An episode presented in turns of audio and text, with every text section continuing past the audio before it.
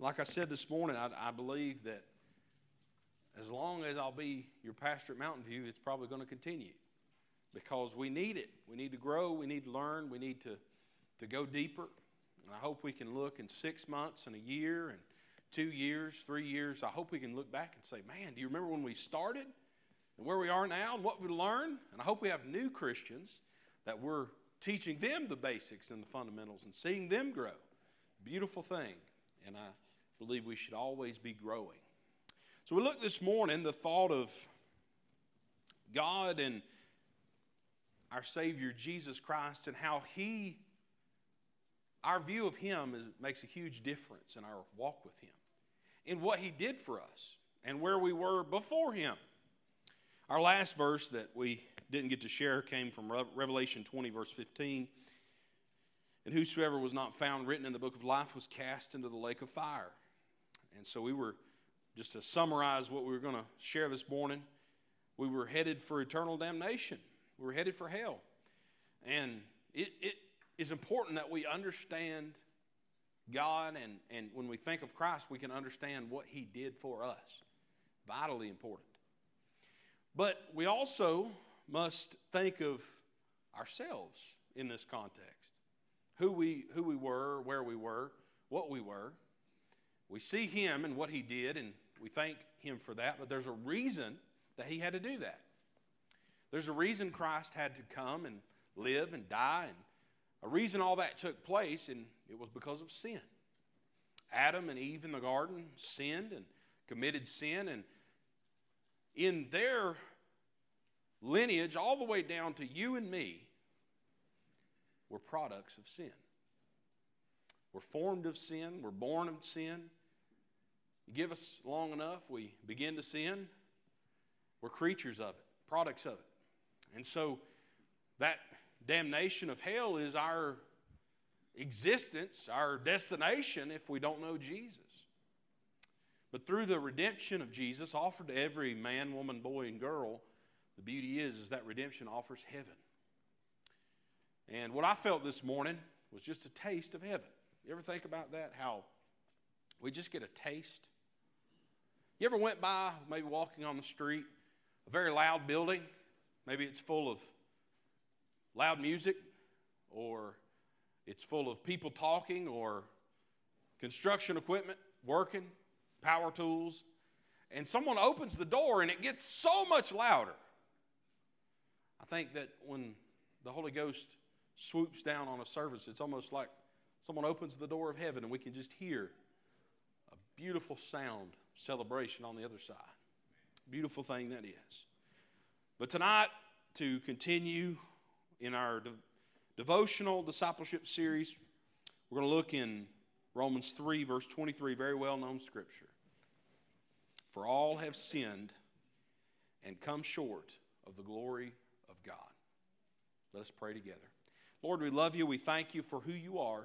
Thank you for being our Savior. We thank you for saving us. We appreciate how good you are to us and how you've redeemed us. We thank you for sending your Son Jesus to be the propitiation of our sins. Lord, He came and in our place He laid down His life. And Lord, we just pray that you would take us in this moment and mold us into who you need us to be, that we might get ourselves out of the way and be usable vessels for you to preach your gospel. We love you, Lord, and we thank you. I pray, Lord, that we would reflect upon who we are each and every day. We love you, we thank you, and praise you. In Jesus' name, amen. Amen. So this morning we thought upon and considered the idea of who we were without Christ and who we were before we were saved and how we were blind and we're headed for hell and headed for destruction. Tonight we begin to look at who we are in essence of our salvation. That first thought being from Romans 3:23 is for all have sinned and come short of the glory of God. What a true statement it is. That there's no one that you will come across or come around or be around or talk to that has not sinned. I mean, it's part of our literal DNA, our structure, our creation. I mean, it's who we are. We, there's no one that has not sinned.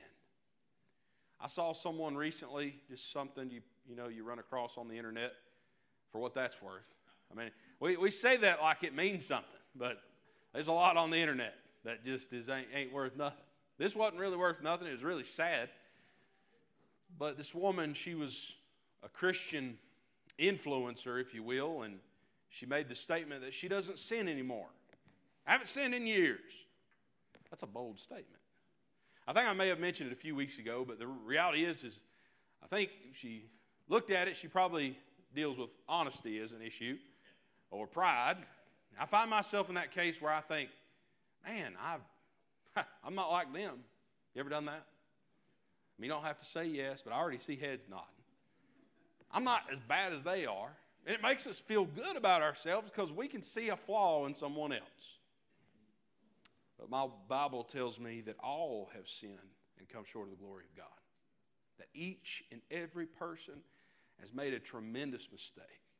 And, and, and it's part of who we are. We're, we're, we're destined for that. We say that makes God unfair. No, it does not make God unfair. The reality is, is that we see all the way back in the Garden of Eden. And as I even mentioned, I believe in my prayer this morning, is that God could have just taken Adam and just crumpled him up and threw him away. And then we wouldn't even have the opportunity or the chance to know God. If he had just done away with him, it's his love that propels him to know us. While, as we shared this morning, while we were yet sinners, Christ died for us. The fact that he knew we would sin, he knew that we would be born into sin, he knew that we would be inclined to sin, he knew that we would, would, would enjoy sin, yet he loves us. What kind of love it is and it takes that someone can know you're going to do them wrong, someone can know that you're going to disappoint them. They, they can know and be certain that you're going to let them, he knows everything. He knows the future. He, he knows what you're hiding in your walls. He knows all these things. Yet, He still loves us. And so, when we begin to understand what takes place in the salvation of someone, we first have to consider and realize that, that we all, every single one of us, have sinned and we're guilty before God. We're all sinners. Isaiah 64 and 6 says, But we are all as an unclean thing, and all our righteousness are as filthy rags. And we all do fade as a leaf, and our iniquities, like the wind, have taken us away. My righteousness, all the goodness that I can muster together, is as filthy rags. One man said, The worst form of badness is human goodness. All of my goodness is worth nothing to God. The only thing good in me is Him. The only thing I possess that, that can produce any good fruit, we just talked about good fruit and bad fruit in the past few messages. The only thing that will produce anything good in me is Christ. Now, there are people that don't know Jesus that are nice people. Amen? There are people that don't know Jesus that live a more moral life than some Christians I've seen. And it begs to the, the question, which is not my place to ask, but it begs the question if some of those Christians even know Jesus to begin with. Faith without works is dead. There, there, there's going to be some evidence that you know Jesus. Now, it's not my place. But you wonder. We're all sinful. We're all guilty before God. All, all, everything I can do is not enough. But if I know Jesus, I'm going to do something. There's going to be something, some kind of evidence that I know Him. But I think the lesson we learned tonight, as we begin kind of working through understanding salvation, is first of all, for anyone that does not know Jesus, there is no one that ever come to Jesus perfect. No one.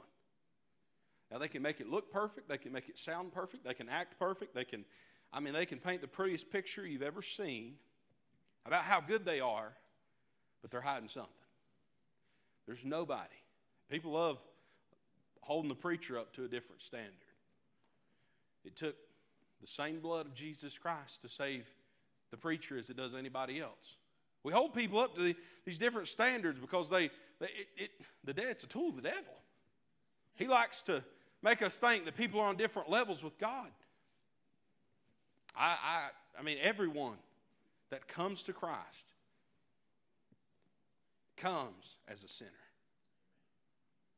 And it's only by the grace of God that He's preserved and used anybody. It's only by His goodness and His mercy and His grace and His love. So we've all sinned. We all come short of the glory of God. So if you're lost and you don't know Jesus, you're coming to Him just like everyone else. There's an absolute even playing field when you stand at the foot of the cross. No matter what somebody else may make you think, no matter what it may look like, no matter what they may tell you, the ground is level at the foot of the cross. Now, when you're a saved Christian, you know Jesus, you're walking through this life, it's important that we remember that everyone has sinned and everyone has come short of the glory of God. Because what happens is when you're on the other side of things, if you're not careful, self righteousness will begin to take root in your heart. Because you see yourself do one thing right, if you're not careful, that one person that does you wrong, you'll hold that over their head. Well, I'm not like them, or I, I don't act like them, or look what they've done. I've been guilty at times. There was a guy the other day, I was uh, Wednesday night, I was driving home. And I get to the Hendersonville exit, and 26 is closed. Praise the Lord. Now, I can handle it when I get down to exit 44 because I don't get all mixed up trying to get on 25 down there. But I'm in Hendersonville. What am I going to do? I don't know. I don't get off the Hendersonville exit. Praise the Lord, there's a cookout right there. So I pondered what I was going to do while I was eating a barbecue sandwich. Thank the Lord. But the reality, I, get out on 25. I get on Leicester Highway. And there's a guy, actually, never mind, I was in downtown Asheville. Dude swerving through traffic 50, 60, 65 miles an hour. Nearly clipped the front of my car off. And it was late by this point. It's 11 o'clock. I held Sam here late talking till 10.30. 11 something. I'm driving through Asheville. Nearly clips the front of my car. Nearly hits somebody else. And I'm, I mean, I'm just having to confess to you. I, I prayed the same prayer my dad used to pray for Jeff Gordon. I wish he'd roll that thing over three or four times and crawl out safe. I thought if I get her, you know that's the truth. I get around the corner and, and he, wasn't in a, he wasn't in a ditch. I was thinking, man, he's going to kill somebody. But was it right for me to have that thought towards that person? I mean, you can tell me, I'm asking you. Was it right? That wasn't. I'm just being honest with you. If we're not careful, we will see someone do something wrong and unjust, unjustly wish something on them. And if something does happen to them, we, we just want to tell everybody, I told you so. Did you see it happen?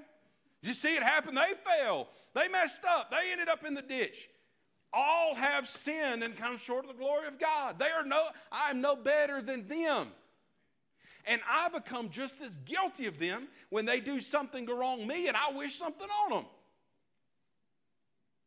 I'm guilty of these things. I've dealt with this stuff. I know. You see those things. Then, now I got kids. I'm like, well, I have my kids with me, you know? That makes me feel better about myself. I got my kids with, they're in danger. My, I did that before I was married, dating, anything else. Just being honest. I need a move and a touch of the Lord each and every day to show me how unworthy I am. I need Him to deal with me and work with me and, and humble me to realize what a wicked creature that I am. Because you know what? I remember one time, I, I got all kinds of road stories. I remember one time I was when I was in Madison County pastor, and there was a guy, same thing driving down the interstate. I pull in our church parking lot. Dude nearly runs us over on the interstate, and he gets off the exit behind me. And I pull into the church parking lot and he's still behind me. I'm thinking, this dude's going to show up at the church. And he went on by, and when I saw him, I knew who he was. And he was a preacher at the church down the road. I was thinking, man, if it wasn't Sunday morning, no, I'm just kidding. But I had, I had anger in my heart towards somebody that I didn't need to have. And then the only reason I wanted to fess up to it is because I thought I was going to get confronted. Everybody ever been there? They are guilty like I am, but I'm guilty like they are. And I become guilty when I cast judgment upon them for something they've done me wrong by with. I mean, I have no, I have no authority over that. All have sinned and come short of the glory of God. Next thought I have tonight is thinking once again on how the price of that sin that we all possess and we all carry, the price of that sin is death.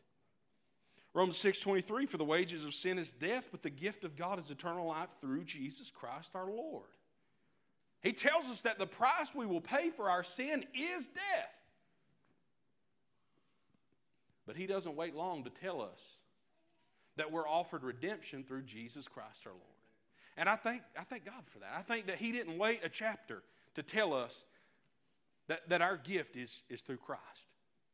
I, I thank the Lord that He didn't wait verses and verses and verses. You see, He's a merciful God. And our, our, our price, our wages is death. But our gift is eternal life through Jesus Christ our Lord. What a beautiful thing that is. We all possess this. Every person in here possess that sin. We come to an age where we realize Riley's starting to really learn right from wrong because he's doing wrong a lot and he's getting in trouble. But he's not to that age where he understands morally, biblically, scripturally, he's doing right or he's doing wrong. The very moment he does, he becomes responsible for his sin. And I look at him right now and you think, my goodness. And I believe God looks down on him at that point, at this very point, looks down and, and sees that, I mean, he ain't even listening. He don't even understand. He don't even know. He's held in God's hand, protected. But the moment he understands, just like me, he's held accountable for his sin. And I'm praying now I'm ready to get that monkey off my back. I mean, it's a weight, amen, parents? I'm ready to, to get ready to get past this. I'm just being honest with you. But my heart's burdened for these children because you see them, they begin to understand right and wrong. They, they begin to, to indulge in the wrong a little bit. They, they, they, they do right here and they, they do wrong here. There's coming a day, it's going to have eternal and spiritual significance. And we ought to pray and beg God that these, these little children, one day they're going to understand. We ought to pray that the moment they do, we know and I believe that they're brought up, taught, they'll know. They'll know that, that, that, hey, the wages of sin is death, but the gift, that gift, eternal life, comes through Jesus Christ. And so we ought to pray that for them because, hey, these are little sinners too. They, they're, they're going to sin, they're going to do wrong, they're going to make mistakes. And what a blessing it is if we could have a church full of these young people that, that they don't spend years wondering. That they can have assurance at these young, tender ages that when they do become to come to that age of accountability, that they can realize and that, that we pray for them and we carry that burden, that they can know Jesus. And at that young age, they can begin walking in their life with the faith and assurance of heaven. I believe that's God's plan.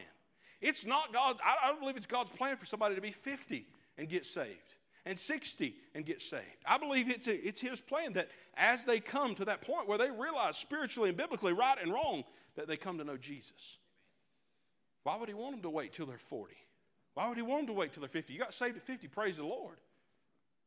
But it's His plan that these little children born into this flock are born again at a young age, I believe.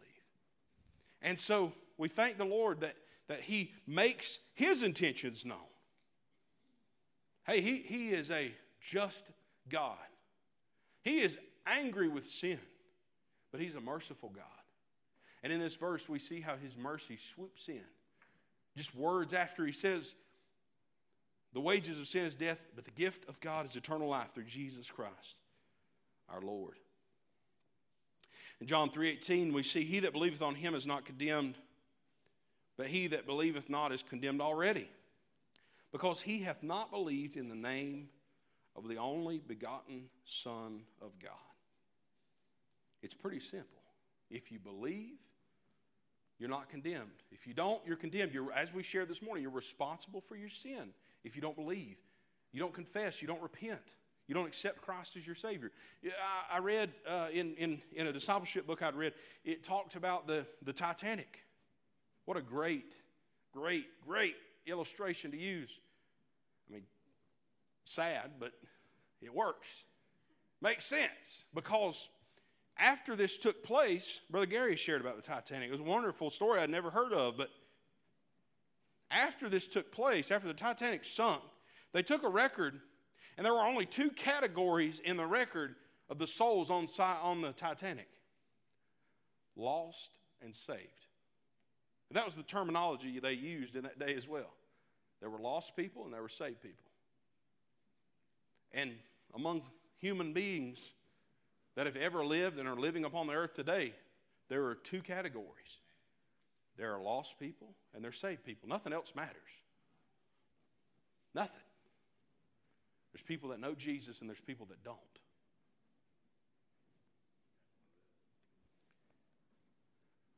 And those people that don't, if they don't accept Him, they will have a price to pay. And it's eternal, it's forever. It's terrible, it's horrible. But what a beautiful thing it is that my God doesn't pick and choose. That it's not offered to you and not offered to me, or offered to me and not offered to you. That he doesn't have a section or a group that he specifically loves. That's not just Mountain View.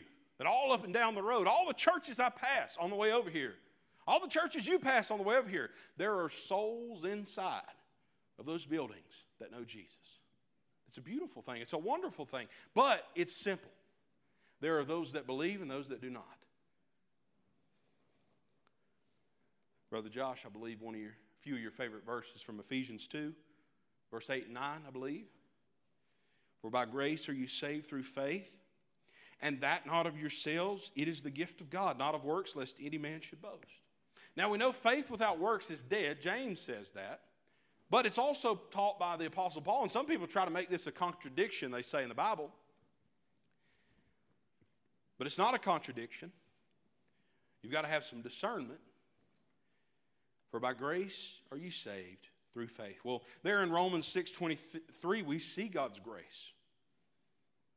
For the wages of sin is death, but but that's grace right there. For by grace are you saved through what? Through faith. God extends grace to lost people. And it is only and through and by faith, saving faith, you must place your faith upon Him to be saved saved through faith, and that not of yourselves. There's nothing that you can do in yourself that will gain you stance with God. It is the gift of God. See, it's a gift. You just have to accept it and receive it. That's how simple it is. There's no technicality about it. It's just the simple fact that He's offering you a gift through His grace and you place your faith in Him, and you will be saved. Simple. You get run out of some churches preaching that because it's too simple. Not Mountain View, right? Amen. Not of works, lest any man should boast. Now, he's taught these works are different than the works that Brother James is talking about. When James is talking about faith without works is dead, he's saying that there are people that say they have faith, but there's absolutely no fruit that they do have faith because they, they, they have no spiritual life that's evident ever in their walk. And he's saying that that kind of faith, that's not real faith. If you're, if you're truly redeemed, if you've truly been saved, if you truly know Jesus, there's some works that you do, some things that you do that reflect the fact that you know Jesus. And it don't have to be great big works that everybody sees. But there's evidence. The works we see here in Ephesians, not of works, lest any man should boast, means that there's nothing that you have done to contribute to your salvation except for place your faith in Christ. People want to bargain with God. It goes back to the same old thing. Well, I've done this, or I've done that, or I've been here, and I've been. There's nothing I can do that will gain me standing in favor with God. And if I think that's the case, I am overcomplicating the gospel and I'm adding to the gospel. We talked about legalism or literalism. How legalism is I add to the gospel in the fact that if I don't do something or if I if I don't participate in something or if I don't believe a certain way, I'm not going to get to heaven. Now that's the case when it comes down to biblical things. Jesus Christ is God. Jesus Christ came, He lived, and He died. If you don't believe that, you ain't going to get to heaven. Amen? But there are preferences that people have turned into religion that they tried to turn into doctrine, and that's not the case. We must be careful. We must realize the difference. Faith without works is dead. It's talking about the evidence and the fruit of your walk with Christ. Ephesians 2, verse 8 and 9, where it says, It is the gift of God, not of works, lest any man should boast. That means that nothing you have done has contributed to your salvation. It means it's all Jesus. It's not you, it's not me, it's all Jesus. And that's all we need. Have you ever done anything perfectly? Have you ever done anything that you, you, you haven't messed up at some point? There's nothing I have done that I haven't messed up with at some point in time. There's people play sports when they're 20, 21 years old, they are the best thing on the court. They're the best thing on the field. They're the best thing on the track. They're the best thing in the ring. They're the best thing ever. But you give them some time, what happens? They ain't like they used to be. Keith and Taffy, that you, you told us about a disease you were affected with at, at lunch today. AGE disease. Age does it to you. Over time, things deteriorate. Sean Mintz is evidence every day. Turned 40, he's just. He gave me a face back there, that's why he got that. Just so you know, I don't, I don't try to pick on him. He starts it all. Sheena knows, she can, she can tell you. I mean, that's what happens. There's coming a day, I hope it's 30 years from now, somebody's going to think, man, old Josh, he just he ain't like he used to be. There will. Your grandkids might be the ones saying that. I hope somebody comes and tells me so I can just go home. Don't let me flop around in here. Do not. I will be mad if you let me get old and flop around in here and not just, just wear us down. Sean don't have to worry about that 30 years. But his grandkids will. Somebody tell me. Age and time, it takes away from the quality of what we put out, right? It does. I don't even remember where I was at. Flopping around. Sean Minch. Okay. 70's young. And by then, they're giving you a new, they'll be putting new legs and arms on you and everything else. But our works, what I can do and what I can achieve, it might be good today. Ooh, I got it. It might be good today, but you give it a few years. Give it some time. My works deteriorate over time. What I'm able to do today, I won't be able to do in 10, 15, 20, 30, 40 years. Not as well or not at all, right? Give me some time and the quality will drop. That's why I can't count on those things. I can't count on them. It's only Him, it's only Jesus. It's only what He does and what He achieves. The things that He can do are timeless, the things that He can achieve are forever.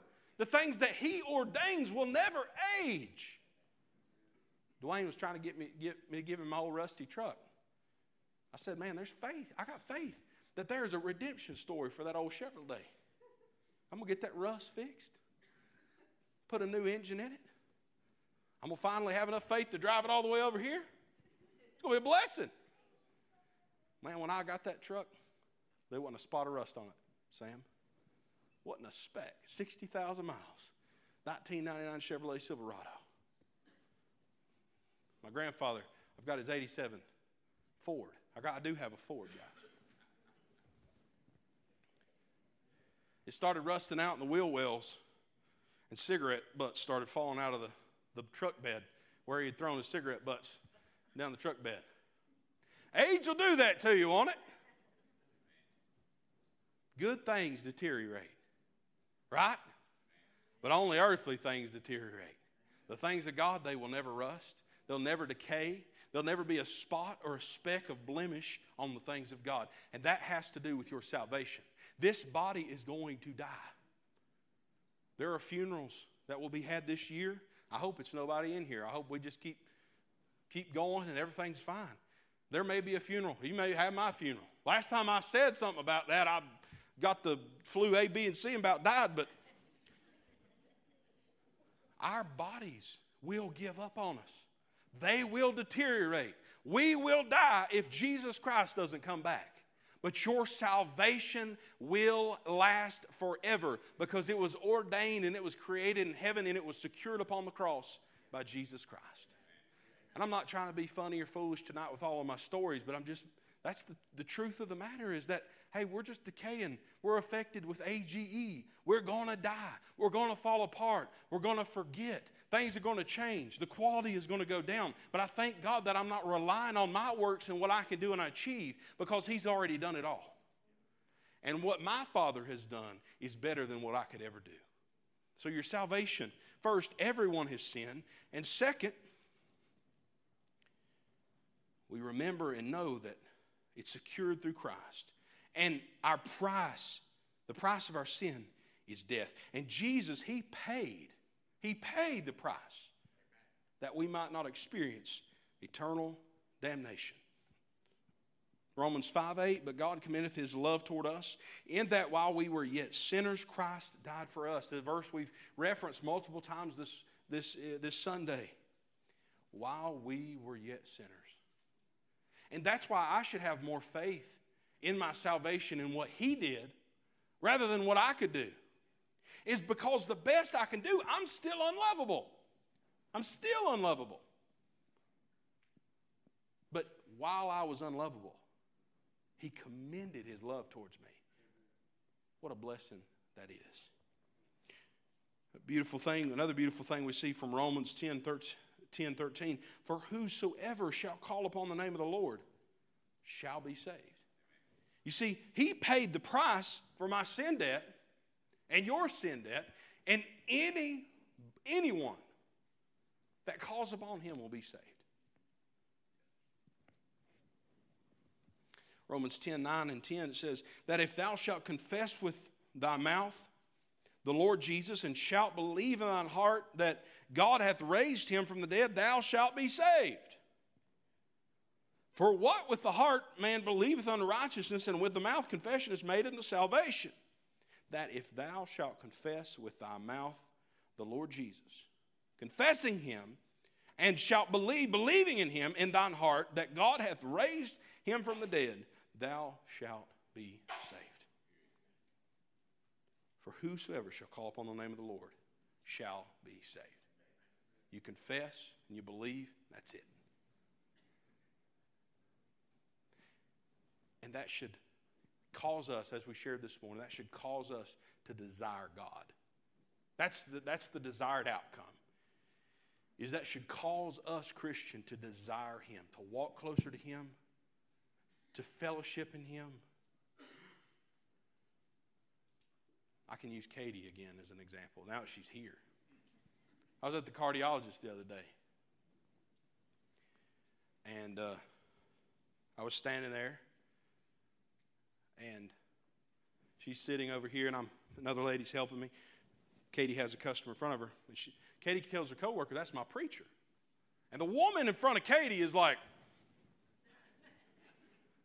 This homeless looking dude? I didn't think I looked that bad. I got a hat on and a beard and my blue jeans. Apparently, that's scary. We got done. Katie, I think it's like, you come see our church. They got something real going on over there. There's something real over there. There's something genuine there. See, people look at us and I don't know much. I'm finding that out. Go back to college and you'll, you'll figure that out. I don't know much. And it's been a minute.